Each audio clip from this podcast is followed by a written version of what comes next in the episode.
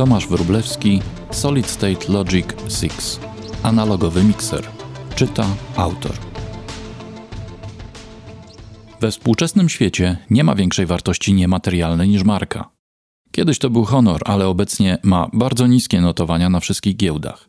Dlatego, gdy widzimy kosztujący raptem kilka tysięcy złotych mikser analogowy z nazwą Solid State Logic, to karty kredytowe wręcz same wyrywają się z portfela z okrzykiem Użyj mnie. Wspomniana marka oraz cena detaliczna to dwa punkty startowe, od których zaczynamy myślenie o nowym nabytku. Co do pierwszej, wszystko jest jasne. Status SSL potwierdzają nagrane na konsoletach tej firmy tysiące płyt, z których setki noszą miano kultowych, przełomowych i najlepszych. Cena wyjątkowo atrakcyjna. Gdybyśmy chcieli złożyć taki mikser z torów sygnałowych, korektorów i bloków dynamiki pod postacią modułów Lunchbox 500 tego samego producenta, to kosztowałoby to nas znacznie więcej niż niecałe 6000 zł, które trzeba zapłacić za nomen omen 6. Taka cena jest pochodną faktu, że od ubiegłego roku wiele produktów SSL jest w całości produkowanych na Dalekim Wschodzie, a nie w Wielkiej Brytanii jak wcześniej. Solid State Logic jest bowiem częścią korporacji Audiotonics, podobnie zresztą jak Allen Heath, Calrec i Digico, która to korporacja dysponuje najwyższej klasy fabryką w Chinach. To oznacza niższe koszty przy zachowaniu ścisłego reżimu w zakresie produkcji i kontroli jakości. Widać to już od pierwszego kontaktu z urządzeniem, które dociera do nas w efektownym pudełku z pięknie wydrukowaną broszurą reklamową i zewnętrznym zasilaczem. Ponadto mikser jest wyjątkowo ciężki, bo jego korpus wykonano z solidnych stalowych kształtek i nie oszczędzano na podzespołach. Jak podpowiadają znajome wiewiórki, Model 6 miał się pojawić już kilka lat temu, ale po skalkulowaniu ceny, która dość mocno przekraczała 10 tysięcy złotych, uznano, że nikt go nie kupi i projekt zawieszono. Dopiero teraz, gdy pojawiły się możliwości tańszej produkcji, Six powrócił na deski kreślarskie, a w konsekwencji trafił na sklepowe półki. Konstrukcja.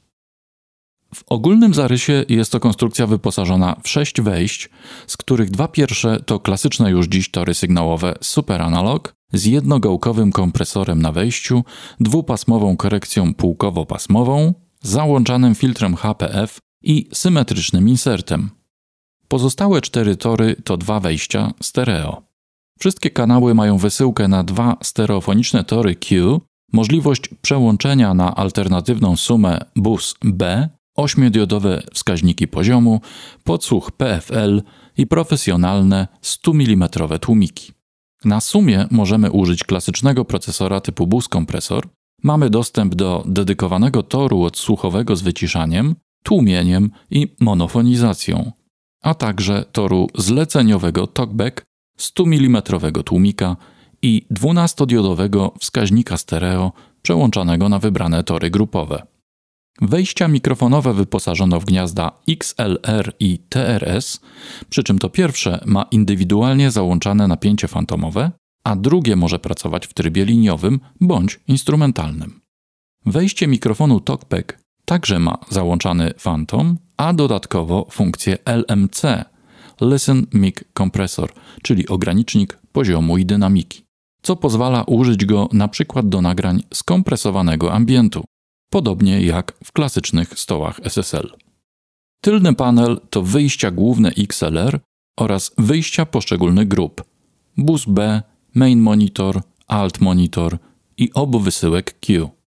Z kolei symetryczne inserty dla obu torów mikrofonowych wyprowadzono na wielostykach DB25 z możliwością ich włączania w tor sygnałowy i wyłączania za pomocą przycisku na panelu przednim. Złącze to obsługuje także inserty dla sumy, która tu nosi nazwę Bus A. Jak zwykle w przypadku klasycznych brytyjskich konsolet, terminy bus, mix, monitor, foldback, Q i send wymieniają się między sobą w sposób płynny i mogą znaczyć cokolwiek. Dlatego nie przejmujmy się tym zbyt mocno i nazwajmy rzeczy po imieniu, jako wysyłki i sumy. W tym miejscu warto wspomnieć o obecności dwóch wejść stereo external inputs które wprawdzie nie mają żadnych regulatorów, ale można je kierować z regulacją poziomów na wysyłki Q1.2 do monitorów oraz na sumy A i B. Jeśli zatem dobrze policzyć, to mikser 6 oferuje 10 wejść plus talkback. Tyle jednocześnie możemy zmiksować do postaci stereo, komutując też poszczególne sygnały do wysyłek i grup. To sprawia, że Six znajdzie zastosowanie dosłownie wszędzie. W domowym studiu z ambicjami posiadania sprzętu wysokiej klasy, do nagrań w terenie, na stanowiskach montażowych audio-wideo, przy produkcji podcastów, w małych rozgłośniach, a także na scenie, jako kompaktowy mikser monitorowy w sytuacji, gdy nie używa się więcej niż dwóch mikrofonów. Mikser ma szerokość połowy jednostki 19 cali, zatem po zakupieniu opcjonalnych uchwytów możemy go zamontować w szafce typu rak. Mając dwa takie miksery, bardzo zgrabnie zapełnimy przeznaczoną dla nich przestrzeń. Jak już wspomniano, urządzenie zasilane jest z zewnętrznego zasilacza, którego włącznik znajduje się tuż obok gniazda do przyłączenia napięcia. Całość wykonana jest nadzwyczaj solidnie, luz na ośkach gałek jest pomijalny, a przyciski działają pewnie i stabilnie. Owszem, suwaki nie są zmotoryzowane. Nie ma portu USB, o portach cyfrowych nie wspominając. To po prostu klasyczny SSL w każdym jego imperialnym calu, analogowy do krzemu tranzystorów i wypasiony jak karp przed wigilią. Super analog. Z terminem super analog spotkaliśmy się już dobrze ponad dekadę temu, kiedy na rynku pojawiły się pierwsze konsolety SSL nowej generacji. Jest to tor sygnałowy będący unowocześnioną wersją przedwzmacniaczy i wzmacniaczy napięciowych z klasycznych stołów Solid State Logic. Jego cechą charakterystyczną jest brak elektrolitycznych kondensatorów międzystopniowych, czyli pięty achillesowej wielu układów tego typu. Mamy zatem do czynienia ze sprzężeniem galwanicznym od pierwszego układu wzmocnienia do wyjścia na sumie. W praktyce oznacza to minimalizację przesunięć fazowych, zachowanie doskonałej charakterystyki impulsowej i ponadnormatywne pasmo przenoszenia od pojedynczych herców do wielu dziesiątek kiloherców. Ale nic nie ma za darmo. Tego typu układy muszą być perfekcyjnie spolaryzowane, a tolerancja zastosowanych elementów nie może przekroczyć 1%. Ponieważ układ jest beztransformatorowy, więc kondensatory gdzieś jednak muszą się znaleźć. Na pewno na wejściu mikrofonowym, by odseparować się od napięcia fantomowego i w układzie korekcji. Jednak pomiędzy poszczególnymi stopniami wzmocnienia nie ma, zatem podając sygnał na wejście liniowe i włączając korekcję, możemy teoretycznie wzmacniać sygnał 0 Hz, czyli napięcie stałe. Regulacja czułości wejść mikrofonowych obejmuje zakres 66 dB, pozwalając wzmocnić sygnał od 6 do 72 dB, czyli od 2 do ponad 3000 razy. Zmiana dokonuje się w sposób liniowy dla naszego słuchu, bez martwych obszarów i gwałtownych skoków czułości. Maksymalny poziom wejściowy sygnału to plus 24 dBu. Wejścia liniowe operują na czułości mniejszej o około 10 dB. Załączana dedykowanym przyciskiem korekcja działa w zakresie plus minus 15 dB dla obu dostępnych pasm. Niskie częstotliwości regulowane są półkowo poniżej 60 Hz, a wysokie powyżej 3,5 kHz. Ten pierwszy regulator należy zatem traktować jako uzupełnienie filtru górnoprzepustowego, a drugi jako potencjometr rozjaśniający lub przyciemniający. Po przełączeniu filtrów w tryb pasmowy, częstotliwości filtrów zmieniają się na 200 Hz i 5 kHz. Są to te pasma, które najczęściej wymagają obróbki w przypadku głosu, zatem ich wybór uważam za bardzo trafny. Filtry są indywidualnie przełączane w tryb półkowy lub pasmowy, co poszerza nasze możliwości w kształtowaniu charakterystyki brzmieniowej, częściowo rekompensując fakt braku regulacji pasma środkowego. Za korektorem umieszczono blok kompresora, i jest to kamyczek do ogródka w nieustającej dyskusji na temat kolejności, w jakiej należy włączać te procesory. Inspirowany podobnymi układami z klasycznych konsol DSSL jest rozwiązaniem jednogałkowym z trzydiodowym wskaźnikiem tłumienia. Potencjometrem regulujemy próg zadziałania, a pozostałe parametry funkcjonują adaptacyjnie lub mają wartości stałe. Czas powrotu ustawiony jest na 300 milisekund, choć w mojej opinii to właśnie on powinien zmieniać się w zależności od charakteru sygnału.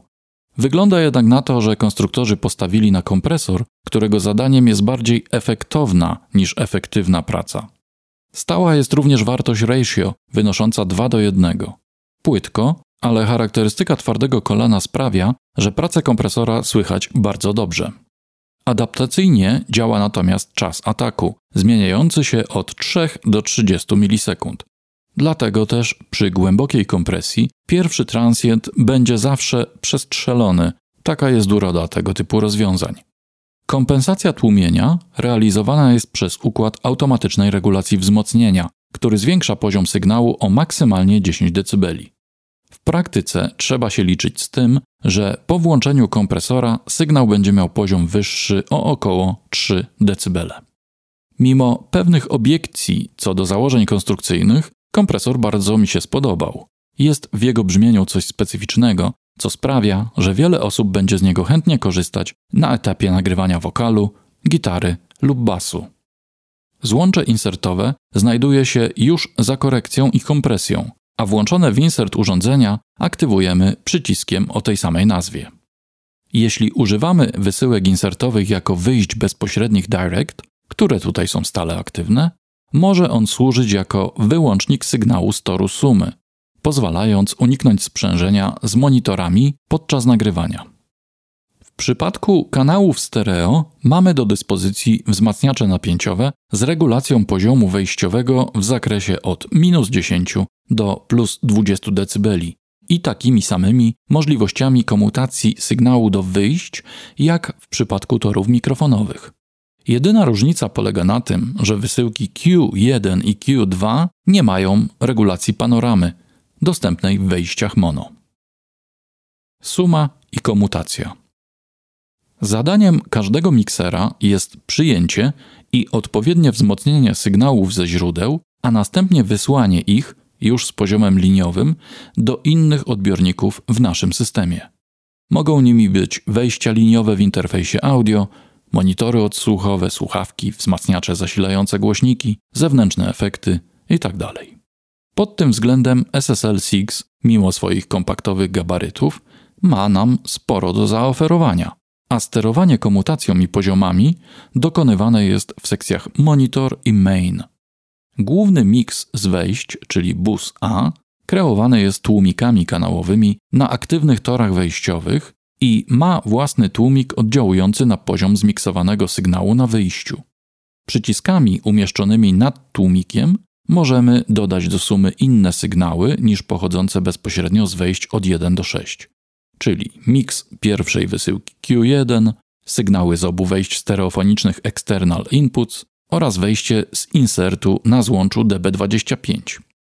Generalnie rzecz ujmując, w mikserze funkcjonują cztery główne szyny miksu: main, monitor, stereo Q1 i stereo Q2. Te dwie ostatnie można globalnie przełączać przed lub po tłumiku. Połączeniu ze wspomnianymi wyżej możliwościami dodania do sumy main innych sygnałów, daje nam to możliwość zorganizowania bardzo ciekawego systemu.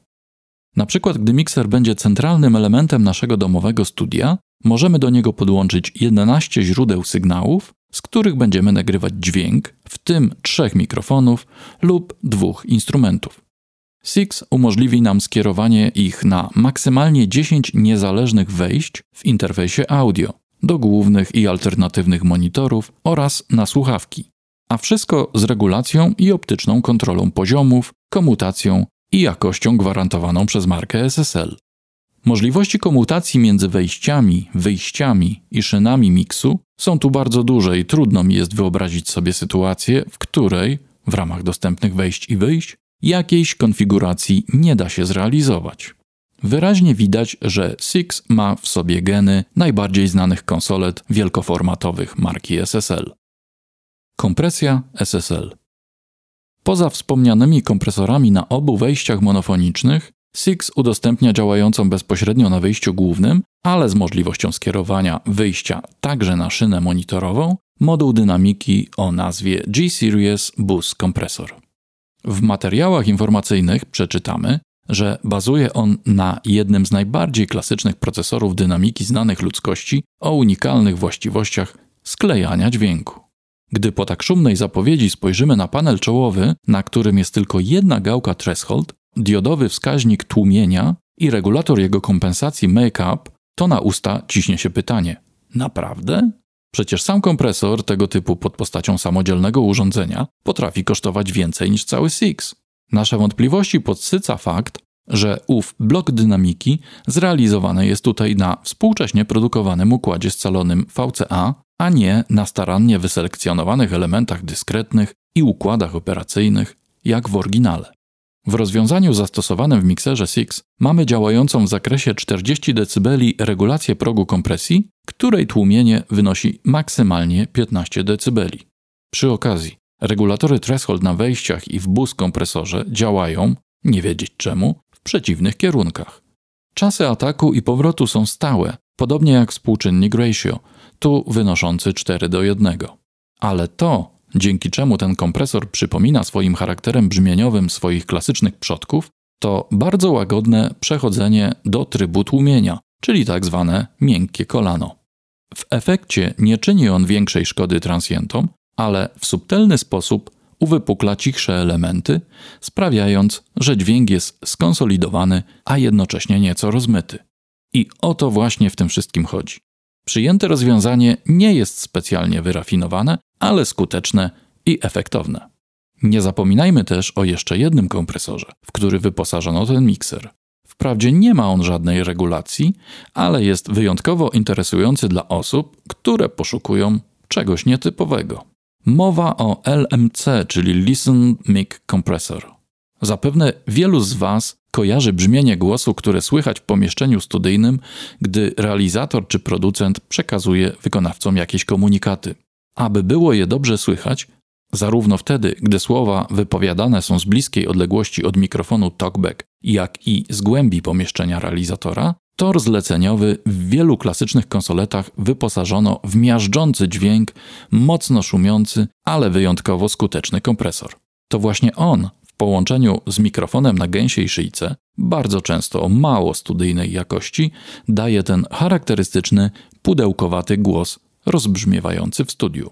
Co bardziej kreatywni realizatorzy wpadli na pomysł, by wykorzystać specyficzny charakter brzmieniowy LMC do bardziej zbożnych celów, podłączając do niego mikrofon stojący w głębi studia, wzmacniając przychodzący z niego sygnał, kierując go na LMC, a następnie nagrywając. SSL stworzył swego czasu specjalną wtyczkę do uzyskiwania tego efektu, noszącą nazwę LMC1, a nawet LMC, czyli kosztujący 2,5 tysiąca złotych moduł w formacie Lunchbox. Jak brzmi LMC? Tak, jak się można tego spodziewać. W zależności od poziomu, z jakim wysterujemy wejście, można tego dokonać wykorzystując połączenie z wyjścia wysyłkowego foldback na wejście talkback, uzyskamy mniej lub bardziej sprasowany sygnał o ciekawej sygnaturze brzmieniowej i sporym poziomie szumów, który można jednak zamaskować sygnałem. Wszystkich trzech kompresorów dostępnych w SSL 6 możecie posłuchać pod koniec niniejszego podcastu w prezentacji. I jeszcze jedno. Po kilku godzinach pracy mikser jest ciepły, ale czyż nie stąd wzięło się mityczne pojęcie ciepłego, analogowego dźwięku? A tak poważnie, tak ma być. Tam, gdzie jest dużo analogowej elektroniki pracującej na wysokim napięciu zasilania, tam musi być ciepło. Stąd też otwory w obudowie pozwalające na swobodny przepływ powietrza. Podsumowanie. SSL 6 jest poniekąd skazany na sukces, bo w tym zakresie funkcjonalności oraz jakości wykonania i parametrów technicznych nie ma na rynku praktycznie żadnego odpowiednika. To nie tylko dwa profesjonalne tory sygnałowe Super Analog, krystalicznie brzmiące tory liniowe i kilka modułów sumowania sygnałów o wzorcowym zapasie dynamiki, ale też cztery moduły kompresji, w tym jeden stereofoniczny. Jeśli nawet nie są to pełnokrwiste układy dynamiki z konsolet z serii E i G, to mimo wszystko są konstrukcjami SSL, która to firma wie o co chodzi w tego typu kompresji. Z pewnym rozczarowaniem przyjąłem do wiadomości fakt, że mikser nie ma portu USB pozwalającego na bezpośrednią współpracę z komputerem. Z drugiej jednak strony, jeśli ktoś decyduje się na zakup takiego urządzenia jak SSL 6, to na pewno ma większe potrzeby w zakresie wykorzystania DAW niż dwa porty wejścia i dwa porty wyjścia do interfejsu. Idealnym kandydatem do współpracy z SIX będzie zatem dobrej klasy wielokanałowy konwerter ACA z portem USB, USB-C lub Thunderbolt.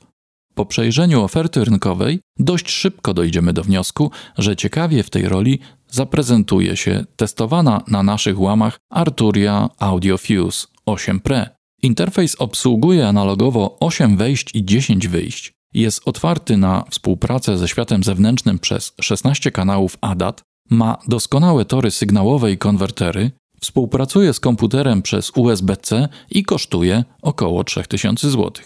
Robi nam się z tego profesjonalna studyjna parka za niecałe 9000. Trzeba wyraźnie podkreślić, że SIX to jest SSL ze wszystkimi konsekwencjami tego faktu, czyli potężnym zapasem dynamiki, mocno wyśrubowanymi parametrami jakościowymi, solidnością wykonania i pomysłowością rozwiązań. Nikt nie będzie zawiedziony tym, co mikser oferuje w kontekście funkcjonalności i brzmienia.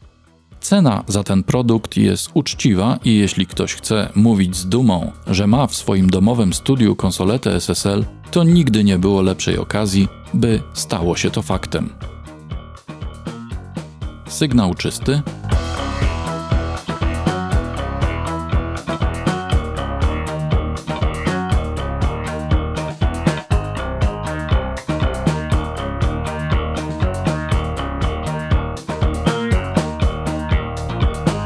Kompresor wejściowy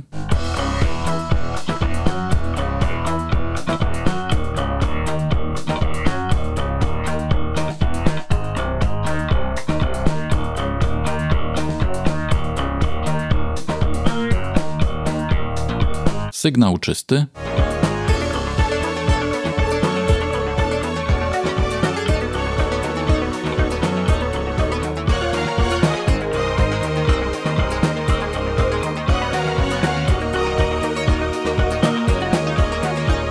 Kompresor na sumie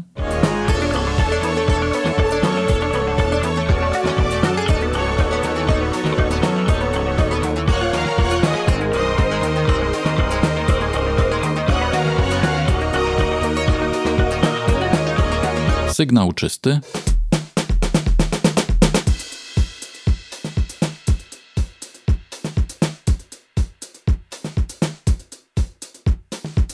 Kompresor LMC